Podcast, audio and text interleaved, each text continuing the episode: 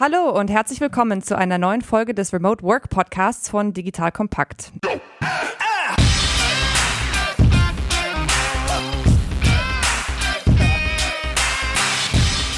Ich bin Angelina, die Gründerin von Acework. Wir unterstützen Unternehmen dabei, besser auf Distanz zusammenzuarbeiten und helfen ihnen, die Mitarbeiter zu finden, die remote ready sind und perfekt in ihre Teams passen. Ihr lernt heute in diesem Podcast, wie ihr besser mit Freelancern und Agenturen zusammenarbeiten könnt, wenn diese nicht vor Ort sind, also remote arbeiten. Außerdem, was ihr beachten müsst, wenn ihr einen Freelancer für ein neues Projekt auswählt und was die Human Cloud ist und wie ihr sie für euer Business nutzen könnt. Dafür habe ich heute Matt Mottola eingeladen. Ähm, und weil Matt überhaupt kein Deutsch spricht, wechseln wir jetzt zu Englisch. Okay, hi Matt. So I'm to do a quick introduction of who you are, uh, and you tell me if that's completely bullshit or you are happy with what I said. So basically, Matt is American. Um, we met last year at a remote work conference in Spain. Uh, now he's based in Singapore, where he co founded Venture L, which is the leading platform for freelancers to run their business. Previously, he worked at Microsoft um, in America, and he's also the author of the upcoming book, The Human Cloud. Welcome, Matt. Thank you. That was uh, like 79% bullshit. 79% bullshit? Mm-hmm. Nah, just kidding. It was, it was like pretty spot on. It was good. pretty spot on. Okay, do you want to tell us a little bit more about your background um, and what you're doing now? For sure. Yeah. So when you think me, just think freelance. Uh, started as a freelancer, then led to leading teams of freelancers, both to help startups and to help enterprises. Uh, then built a lot of the software behind freelance platforms and freelance models. Uh, I was early at a company called Gigster, where we did uh, custom software development using 100% freelancers. Think, think if you want to build a mobile app, web app, or full digital transformation. Uh, so we were doing projects, you know, multi-million dollar projects through all freelancers. And then uh, most recently was at Microsoft, enabling leading enterprises to hire, manage, and work with freelancers. You'd you'd think if you want to go hire a freelancer, you can take a credit card and go to Upwork if you're a startup or a little small business. But for these massive enterprises, it's crazy hard, uh, specifically with it's not the sexiest, but like security, compliance, and integration. So, built a, a product called the Toolkit and the, or the Freelancer Toolkit, and that enabled every company to hire at scale uh, these freelancers. And so, from that, sort of the problem statement I've always been solving for is how to enable individuals, companies, you name it, to embrace the freelance economy, both being a freelancer, hiring freelancers, and building businesses around freelancers. So, as you said, uh, currently lead a company called Venture L. We're an operating system for freelancers to scale. And then coming out with a book in January called The Human Cloud. Fun fact on the book uh, it took over 15 freelancers, everything from researching, writing. Uh, we did have a comedian come in. So, if anyone wants to know like best case studies of using a freelancer, for me, it's been having a comedian come in and uh, make us sound funny. So awesome. Uh, but yeah, so that's me.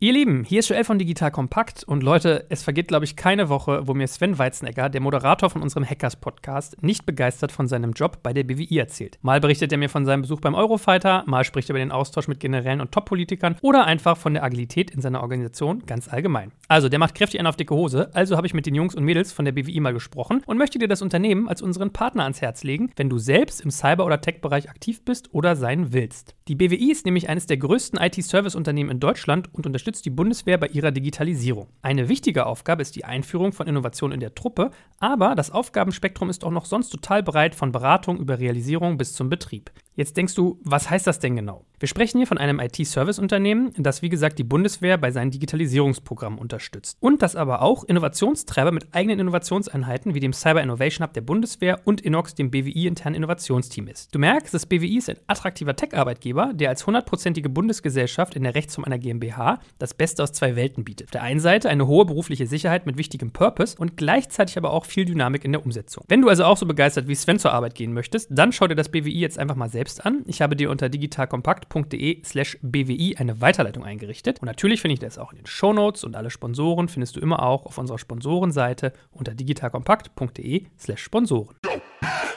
Amazing. Yeah, really cool. Um, I'm very excited for the book, by the way. And one of those things that you just said, I think rang very true that for large corporates, it's very hard to hire freelancers another reality that I want to, um, well, put to your attention, but obviously um, that is a difference between what I have experienced in the US and Germany, is that in the US it's a lot more common to have freelancers work remotely. So you'd hire someone and that they are remote is kind of part of the fact that they're a freelancer. Whereas in Germany, pre COVID or pre coronavirus, um, it was very common that you hire freelancers to come into your office and then work alongside your regular staff and uh, employees in that office. So it's not remote at all. And often freelancers are very frustrated about it. I um, know personally a lot of freelancers that said, well, this is uh, a challenging thing. Why do I have to go into this office? And right now, they're loving the fact that work has become more remote and that freelancers and also agencies work remotely now with companies. So now the big question really is like, how can they make that work? You know, I think you touched upon security. I think that's one of those interesting elements. Um, how does that, um, you know, affect there, and what other influences are there in that collaboration? Yeah, so so the remote freelancer question in terms of why companies in the U.S. predominantly work with remote freelancers it's actually a, a legal thing, specifically with compliance. And so, one of the giant worries of a US corporation hiring freelancers is can I get in trouble for compliance? And that means, am I misclassifying a worker that should be a full time employee as a 1099 contractor? And the implications are if you misclassified, you should have been giving them benefits and paying unemployment insurance and the various things. And so, working full time or working on site is actually one of the criteria that you can get in trouble for. And so there's a bunch of them. Uh, one of them is Is this person working more than 30 hours a week for you? Do they have other clients or are you their main means of, of money? And being on site is also one of those. And so it's funny, that's actually one of the major reasons that US companies don't have on site freelancers. Uh, with that said, they do have on site temp workers and staffing workers and agencies. But the difference with freelance, which we can get into why it's harder to hire freelancers, it's kind of like the wild wild west in terms of the infrastructure to go and hire these people and so you can go through a freelance platform you can go through consultancies but hiring a freelancer the beauty of it it's called direct to talent right? So you're taking out the middle layer of buildings and partners that take people out to lunch. But with that said now goes some of the security and, and security protocols to, to help you out. But yeah that's actually the main reason is companies don't want to get in, into compliance trouble of, of that and having people full time that are on site. Ah, super interesting. Yeah, we definitely do not have that. We have other regulations about this, which is similarly about um, here it's called Scheinselbstständigkeit. So whoever speaks German will understand that word. It's very long and complex. Um, it's basically about this, right? Like um, misclassifying a freelancer. And I think the main criteria there is if that person is earning most of their revenue through you as their main client, there is a cut where it says like, okay, no, you should, you know, actually employ this person um, and uh, pay them the benefits that they deserve. So yeah, um, I think for us it's not the physical aspect of it or the location, but it's more about how much uh, are you providing work to this one client. So yeah, um, I think from that, I think there has been a lot more experience in the U.S. working remotely with freelancers. So are there very key aspects of a successful collaboration between a freelancer and uh, a company that is largely on site? Yeah, for sure. So think about the the barrier of being remote. Uh, it's hard enough with full time employees, and a lot of companies are feeling that as they've switched over. Uh, some of the crazy stats actually in 2018, only 63% of companies had people working remote. I was I was so surprised when I heard that because I've been remote my whole life. And actually, the first thing I did at Microsoft was I was like, "Hey, I'm going to be remote 90% of the time. You can challenge me, but the product's not going to get built if I can't work remotely." And so it's like crazy to me as someone who's been in this you know remote world. Um, but so with that said, the the general one of the hardest parts is collaboration. How do you work together uh, in a remote, or how do you work together when no longer a manager can come down to your office and say, "Hey, are you doing this?" or "Hey, can you work on this?"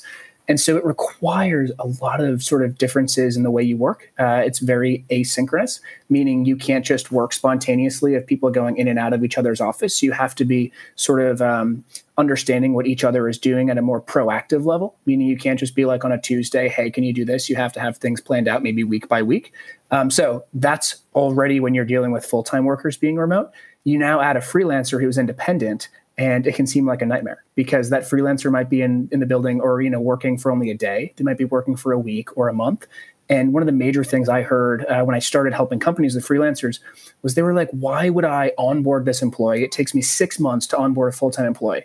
Why would i now onboard a freelancer who's going to be gone in a month? And so all that time it took me to onboard them is, is a nightmare um, so that's one of the major things I hear actually is that it's already hard enough with remote full time employees.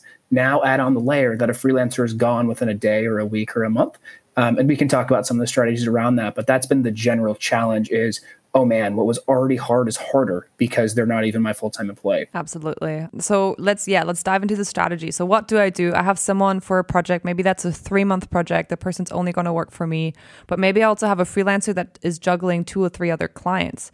Um, what are the key elements about like building trust with that person quickly? Um, what kind of processes do I need to build for tracking work? And then, you know, what about culture and inclusion? Like, how much do I want and expect that person to be a fit for like what's going on in the company? Yes. So, so let's talk uh, what how to, how to start that engagement. I, I think the most important first step that you have to do is you have to scope out the work properly. And what I mean by that is you really have to have a clear understanding of what needs to get done uh, one fundamental difference in hiring freelancers versus full time is you don't, you don't have room to onboard. And so when you hire a full time employee, you can have a lot more conversation around, you know, I hired you for this, but can you take on X, Y, or some other things? Uh, when you hire a freelancer, you're hiring them for that exact output.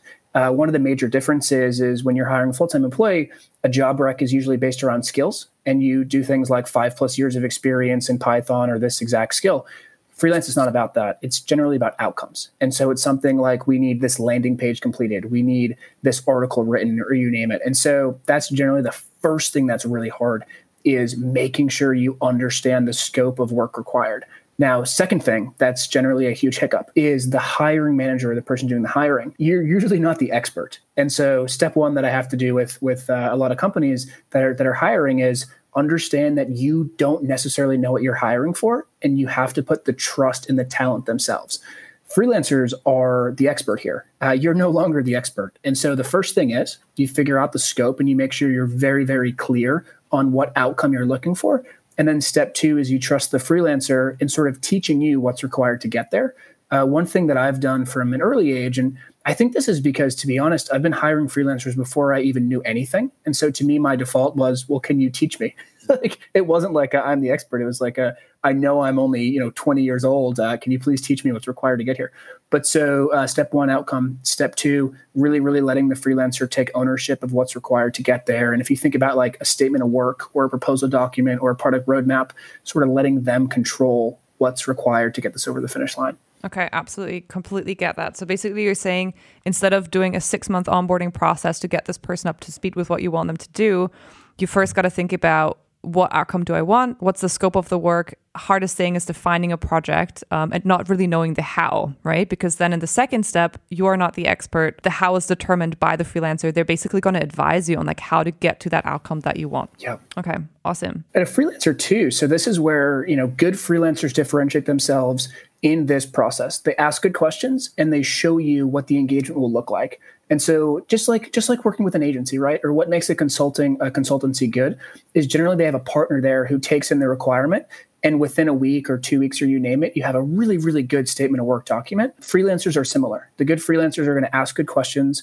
one thing to look for is expect to learn. So if it's a good freelancer, they're going to teach you a lot of things that you didn't know about what success looks like and what questions you should be looking for. And then they'll they should have they should bring you in also in what this will look like in terms of in week one, this is what will happen, this is what I need from you in week two, week three, yada yada yada. Um, so yeah, so use that as an indicator of a good freelancer is do they take control of the engagement? Okay, amazing. How involved do I have the freelancer in my company? Would be the next question that comes up in my head. Is like, yes, I'm the hiring manager. I have an outcome. Um, what other people are involved in the project? Do I give them access? Like, is that person going to be fully involved in all my communication channels? Are there any best practices you can share there? And I think maybe touch on that security topic there as well, right? Like, how do I cover myself as a large company or even just any company, bringing on an external person about all these internal documents? Yeah. So I think what every freelancer is looking for when they say is all freelancers are looking for a good client.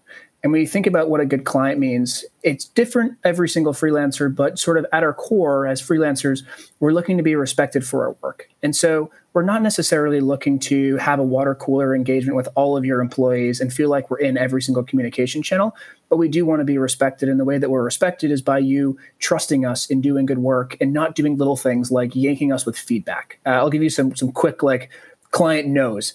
Huge client no don't think you're the expert. That's like the biggest thing, right? Don't go in and tell a freelancer do A, B, C, D. Give them the outcome, trust they'll get it there.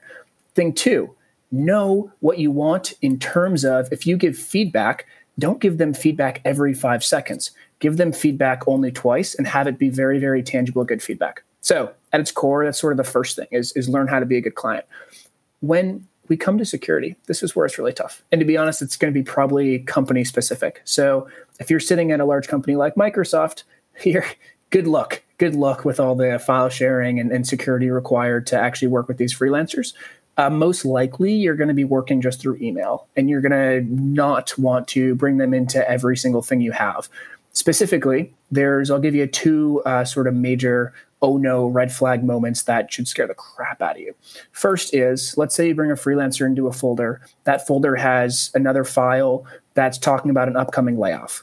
Nightmare, right? What if that becomes public? Second thing that we used to always have to worry for is what if you give them, say, a spreadsheet and in another tab, there's customer data. Well, now you're at risk of 4% of global revenues because of GDPR. So, with security, be very, very careful. I would say advise your company policy. And that, yeah, that, that would be my advice. Uh, there's many things that can go wrong, but so long as you follow your company policy, you should be good. Okay. So, what I take away here is that first of all, we got to learn how to be a good client, right? Um, as a larger company, figuring out that right level of communication and involvement together with the freelancer. I guess that's what you're saying. You know, some people maybe want to be more involved. They want to, you know, get to know more people in the company, and other people just want to, or other freelancers just want to be entirely disconnected, and that's fine too. So I think having those different layers in remote work or in remote people you're working with. A freelancer is different than my remote employee who I want to be fairly close with and have my, you know, my jour fixe and I you know, speak with them regularly, the freelancer may actually want less. So figuring that out together with the freelancer is kind of the key there um, to, you know, also go according to their preference. And in terms of security, I think what you said was really interesting. You said, well, most of it will go through email. Again, in remote work, right? If, you know, when I talk to some companies that are, you know, now switching their communication to mostly remote and they still rely heavily on internal email, one of the first thing I advise them is to get away from that because internal email is such a, you know, horrible way of, of communicating efficiently with your colleagues. But when you have it on a security level, you have those emails as that security protection of this is where I can control my information flow. It is an external flow. So considering the freelancer as an external part of your organization, not so much an internal one. That brings me to the question if I only communicate through email with that person, how do I avoid misunderstandings, miscommunication, the angry, you missed that deadline, or, you know, built up resentment that can sometimes happen. I have seen many a freelance project go horribly wrong, mostly because of communication. How do I mitigate that then? So that's an awesome question. Uh, it all comes down to how you've scoped out what's going to happen when and what's needed.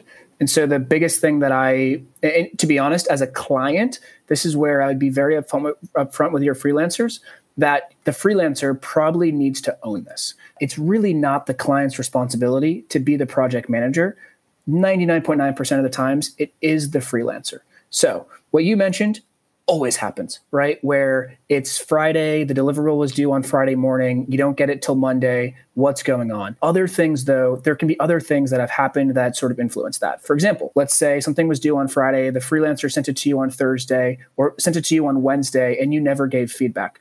Is that the freelancer's fault or is that your fault? And so this is where I go back to it's not only really, really scoping out what needs to happen by when and who needs to do what, but also sort of this internal communication, the communication rules. And so if you've, you know, if you worked in consulting, you always have a statement of work, but then you also have what's called an SLA, a service level agreement. And so statement of work says what needs to happen or what's going to get done. SLA says how are you actually going to work together? And so this is where, as a freelancer, these, these should be asking questions like this. Things like uh, when when you deliver this, how many rounds of feedback are you responsible for, or are you going to be able to get? Also, if you don't give feedback, what happens? Also, if you don't uh, give feedback, how does payment happen? Because this is actually one of the biggest nightmares for the freelancers. Is let's say you're doing a thing with a bunch of different milestones, and you don't give feedback, so the milestone can't get completed. Does the freelancer get paid now? So I would advise the thing that we always advise is trust in the freelancers. Number one but make sure the freelancer understands that they are going to be the one driving this and little things like project management, yada, yada, yada, it all comes down to good communication from their side, meaning being proactive. So, personally, if, if you don't know when something is due, that's probably a fault on the freelancer. And what we advise is for our freelancers, do have one point of reference. So, if it's email, it's email.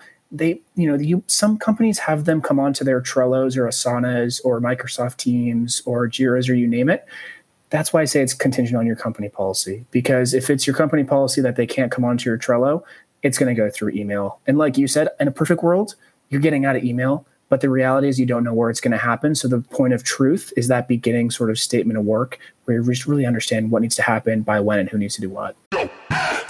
Werbung. Aufgepasst! Das Jahr 2024 ist schon voll im Gange und jetzt heißt es neue B2B-Leads gewinnen. Du möchtest deine Sales Pipeline so schnell wie möglich voll haben und deshalb empfehlen wir dir an dieser Stelle unseren Partner SalesViewer. Wer nicht weiß, was SalesViewer macht, hier eine kurze Erklärung. SalesViewer entschlüsselt Unternehmen, die deine Webseite besuchen und zeigt diese in Klarnamen an. Du siehst also ganz genau, wer eure Webseite besucht und wofür sich diese potenziellen Kundinnen interessieren. Und damit hast du ja wirklich ein mächtiges Werkzeug in den Händen, weil du diese Unternehmen dann zielgenau ansprechen und einfach zu neuen Kundinnen machen kannst. Dein Marketing und Vertrieb werden das für die B2B-Lead-Generierung feiern, sage ich dir. Und du bist damit auch in guter Gesellschaft, denn Marktführer wie Stepstone, Jochen Schweizer, Sport5 oder Avato Systems setzen bereits auf SalesViewer und generieren damit täglich neue B2B-Leads. Wie so eine Registerkasse eigentlich, wo es immer klingelt, wenn du wieder eine neue Brand identifiziert hast, die sich für dich interessiert und die du jetzt einfach pflücken kannst. Daher, wenn das für dich interessant ist, dann teste SalesViewer doch einfach mal kostenlos. Alles, was du dafür wissen möchtest, findest du unter folgender Weiterleitung: digitalkompakt.de slash salesviewer. Und wie immer verlinke ich dir es auch auf unserer Sponsorenseite unter digitalkompakt.de slash Sponsoren. Das war's mit dem Werbespot. Okay, so we're basically scoping uh, or circling back to that initial very important point that we had, which is basically the scope of work and then also the agreements that follow that, right? You said, you mentioned the SLA, which is just essentially the uh, agreement, how you're going to work together. The more precise that is, the better. Okay, now the question would be so I have a project and I want to pick a freelancer, right? Um, and I want to figure out who's the right person to, you know, go through this. I'm, I scoped it out. Um, now I'm going to you know look at different people who want to do that how do i find out who's the right person to you know work on this with i love this question i mean just like you pick an agency to be honest you, you bring in five you, you throw up a basic outcome that you're looking for i would say what you have to make sure that you understand is what you think needs to get done from an outcome perspective and you do need to have a very tangible way to understand and show that for example if i say i want a keynote deck done I don't just say I need a keynote deck done. I have comparables of past decks so that when a freelancer bids for the project or you're having these conversations, you're not just saying, Can you do this? But you're also making sure that the freelancer shows you what they've done prior that's related to that. So that's my first check is I always make sure that is this freelancer done something that's relevant to what I'm looking for, which means it's up to me to have past comparables of what I'm looking for. A second thing is now you have the conversation, right? And that's all stuff you do sort of pre even talking with the freelancer. The second thing is when you have the freelancer conversation, do you learn from that person? Do you like the questions that they're asking? Do you feel like you have trust in what they're doing? And then the third thing that I personally monitor for, and this depends on the type of project, but let's say it's a quick article.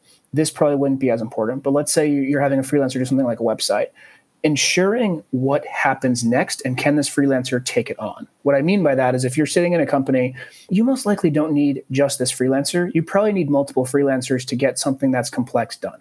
So if you say a website, you probably need SEO, you probably need graphic design, you probably need front end and potentially even some back end development.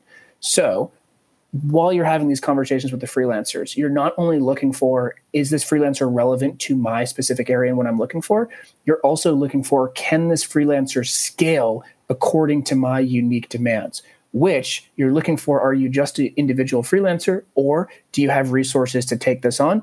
Which comes back to when have you done this in the past? Okay, so what I take away from this is actually picking a freelancer is quite different than it is selecting the right person for a job. I mean, we're, you know, here in the remote world, we're saying, okay, we've got to figure out does the remote collaboration work? I think that's one of those elements that just a baseline across everything. But when you pick a freelancer, you're much more looking for the proven track record of that person. Have they delivered that outcome before? Whereas often when you hire well, you hire for, you know, past experience, but you also hire for potential, right? What you said, you know, hiring someone with five years of experience in Python, but that person having a career, that person, you know, should fit with their personality to the team. So you have a lot more layers. With freelancers, you're actually taking that complexity out and it's a lot more about getting that job done, right? And you know what I do too to take that complexity even more out is you start small. You start small on something risk free that proves their competence. And so, one thing I do, if let's say that's it's a website or a, a keynote deck or something like that, I have them craft the statement of work, and I do charge for it. So I'll say like 150 bucks, 250 bucks, 300 bucks, um, for you to actually fill out the statement of work. And you better have a product roadmap, comparables, you name it. And then also in the brief, I make sure I do something like, you know, put your favorite GIF in the last page or something like that, just to show the level of detail. And I've, I've heard that a lot actually, of people who do that. So beyond just the first things I told you, also start small in terms of you don't have to hire for the you know 15 to 50k immediately this is the beauty of freelance you can start really really small see who's good and who's not good and sometimes to be honest i don't even interview because i know that if someone's funny i'm going to immediately find them intelligent and want to work with them so sometimes I don't even interview for the job. I just say, you know, deliver a statement of work. It'll be 150 bucks and I judge from there. Amazing. Okay. That basically brings us to the potential that freelance has for a company, right? You say you can find an expert. You don't, if you have a process nailed down, you don't need to interview that person. You can get something you have an outcome that you need to get done and you very quickly can find a person who's able to do that so i want to switch gears a little bit here and talk about the human cloud and you're the expert on it i don't want to say too much on it explain to us really briefly what you mean with the human cloud, and then we can take it from there. Yeah, super simple. We're in it right now. The fact that we're working virtually and digitally, that's it. Uh, when I think about like literally that's it's, it's the easiest element. It's the fact that we can do 99.9% of the stuff digitally and remote. The only thing I'd add on where freelance comes in is that the human cloud is the transformation from a physical full time office to digital, remote, and independent based models. Okay, I think the key aspect here that we you know have touched upon with freelance is the independent part, right? I think um, traditionally you know companies still think of themselves as like a finite organization with employees, with assets, with clients, with uh, contacts, with vendors.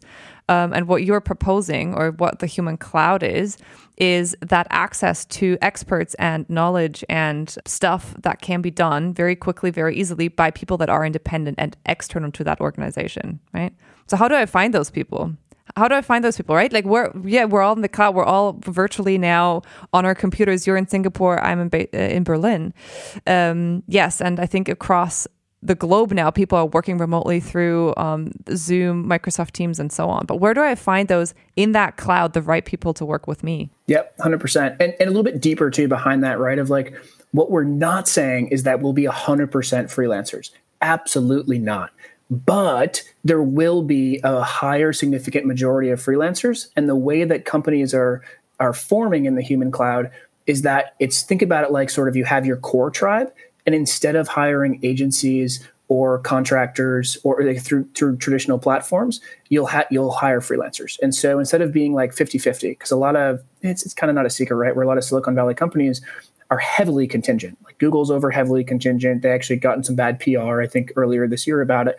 Um, but so a lot of companies already have contingent. What the human cloud says is that full time will go down from a percentage perspective and get picked up by freelancers or by independent work. So at Venture L, we're 80% uh, freelancers, 20% full time, and even down to the working teams, because a lot of the, the driver of this is actually the shift to agile. So in a company when you used to have say one product manager and then a full-time associate a full-time engineer a full-time designer full-time developer what the human cloud can do is per every full-time product manager you can now outsource freelancers to cover that. And so that's what me personally when i was at microsoft i was a product manager and i didn't need headcount. I just needed budget to be able to hire freelance designers developers you name it. And that's what built my product. So just clar- clarify there. Now in terms of where these people are. Think about it as a continuum. In the middle, you do have a freelance platform. So Upwork, Toptal, freelancer.com, there's millions of them, right? And then if you think about all the way to the left, you have the actual relationships. And so that's LinkedIn. I like to say that's actually places that you wouldn't expect, but that is very like human interaction. So Reddit. A lot of people actually get hired from Reddit, uh, Facebook groups, industry specific groups. So then we go all the way to the right and now we actually have sort of niche freelance platforms. So if you're looking for a finance and accounting professional, Paro.io, marketing professional, We Are Rosie, customer success, Instant Teams. And so all the way to the right, you start to see these niche verticalized freelance platforms. For you as a company, totally dependent on your circumstance. If you are a large, large enterprise, Upwork is great from a procurement HR related um, positioning, meaning they understand what you need to engage with these professionals. If you're smaller and you're okay with some of the security um, weaknesses, then just hire the person directly and treat them no different than another agency. And then all the way to the right, if say you're a you know marketing team looking to fully revamp uh, a digital presence or something like that, you might want to go with one of the more verticalized platforms because they understand your specific needs um, better than the other the alternatives. Mm, absolutely. What I hear uh, a lot there, and maybe that's due to the fact that now I'm uh, in Berlin for a little bit longer. You know, we're looking at the German market a lot more recently. Um, and again, you know, you mentioned a bunch of platforms that are very um, specialized in specific fields, right? I think that's something that's very common to the US. Of course, you know, you have a larger market there. You can have a platform that's just finance and accounting professionals. In Germany, I think that's starting up, but it's not so much there yet. So I feel like the whole platform model, people here are struggling with a little bit. But what you said about, you know, building those relationships on LinkedIn and finding people on Reddit and in groups. So I think that's heavily underestimated. You know, if you don't hire full volume so much, when you say, well, I have a huge project, I need all these freelancers, I need mass a little bit. You know, I need that platform. But the other spe- end of the spectrum, you're like, well, I have an outcome that I need done, and I have, you know, this kind of very occasional need for a freelancer, it's actually quite wise to just build a network, you know, have that and hone those relationships so you can have someone work with you fairly quickly. Because one of those typical things about freelancers is availability. Right? It's like, okay, when can you take on the next project? Ideally, they are you know, book through? Like, what's the dream? You know, you have at least like six months of work lined up and you don't have to hustle for the next gig, right? So, also availability of people is is one of those um, big aspects there. I do want to close up a little bit with um, with the geography, and I think one of those elephants in the room, which basically is geographical arbitrage right? Which we also call the race to the bottom. When you talk about different platforms, you know, we have the Upworks and the Fiverrs uh, and so on um, hiring someone for two dollars an hour is possible on those platforms. What's what are your thoughts on this, and where do you think, maybe as a larger question to close off, like where do you think the world is headed with that option, with that global talent pool? Yeah, you opened up uh, a nice can of worms. yeah, sorry to, about that. but I would love to talk hours about how. Uh, so, so here's my take. At a, at a high level, we need to shift from uh, platforms sort of being the facilitator to the freelancers themselves being the facilitators. What I mean by that is that most platforms, and I am excluding some of the niche verticalized platforms because they can provide a really, really good service for their freelancers. But if you look at the core of a freelance platform, what it is, is it's no different than an eBay bidding system meaning you have a two-sided market and on one side you have you know a million freelancers and the other side you have say 500 clients now if it's balanced, maybe that's okay. Meaning, if you have enough clients where when they post a job, you don't have a million freelancers outbidding each other. But when it's not balanced right now, meaning you have 16 million freelancers on a platform and say maybe only a million dollars of spend or enough spend that when you post up your project, you have hundreds of freelancers just outbidding each other. And then it comes back to what you're talking about, where someone who's in a lower, you know, lower cost country is able to outbid and then freelancers who are, new, who are new outbid, and it becomes a giant race to the bottom. So, sort of at its core, I do believe that freelance platforms are fundamentally flawed in that if they have an auction bidding system, they're inherently going to create a, race to the bottom. With that said, uh, and this is sort of where, where we fit, is we believe the power is in the actual talent and the people themselves. And so most freelancers don't need a platform. And when you go and you actually start working with these people, you'll realize real quick that you don't need a freelance platform to physically start, keep working together, but they need the tools to scale themselves. Meaning they have to deal with finances. They have to deal with like just like an ERP system or enter, enter, uh, enterprise resource planning system. So my sort of master belief is that the freelance economy needs to put the power in the talent themselves. With that said, freelance platforms do solve a very, very, very important problem of helping with the discovery and helping introduce the market so that freelance isn't just this vague thing. But with that said, my sort of hope on the race to the bottom, and you know, we could talk hours for this, um, but my fervent belief is that the power has to belong to the people themselves and not a external platform. Awesome. I think that's a very, very good last statement to end on, Matt. I want to say thank you so much for, of course, being part of this, um, calling in all the way from Singapore and I'll hear everyone on the next episode. Thank you so much for having me.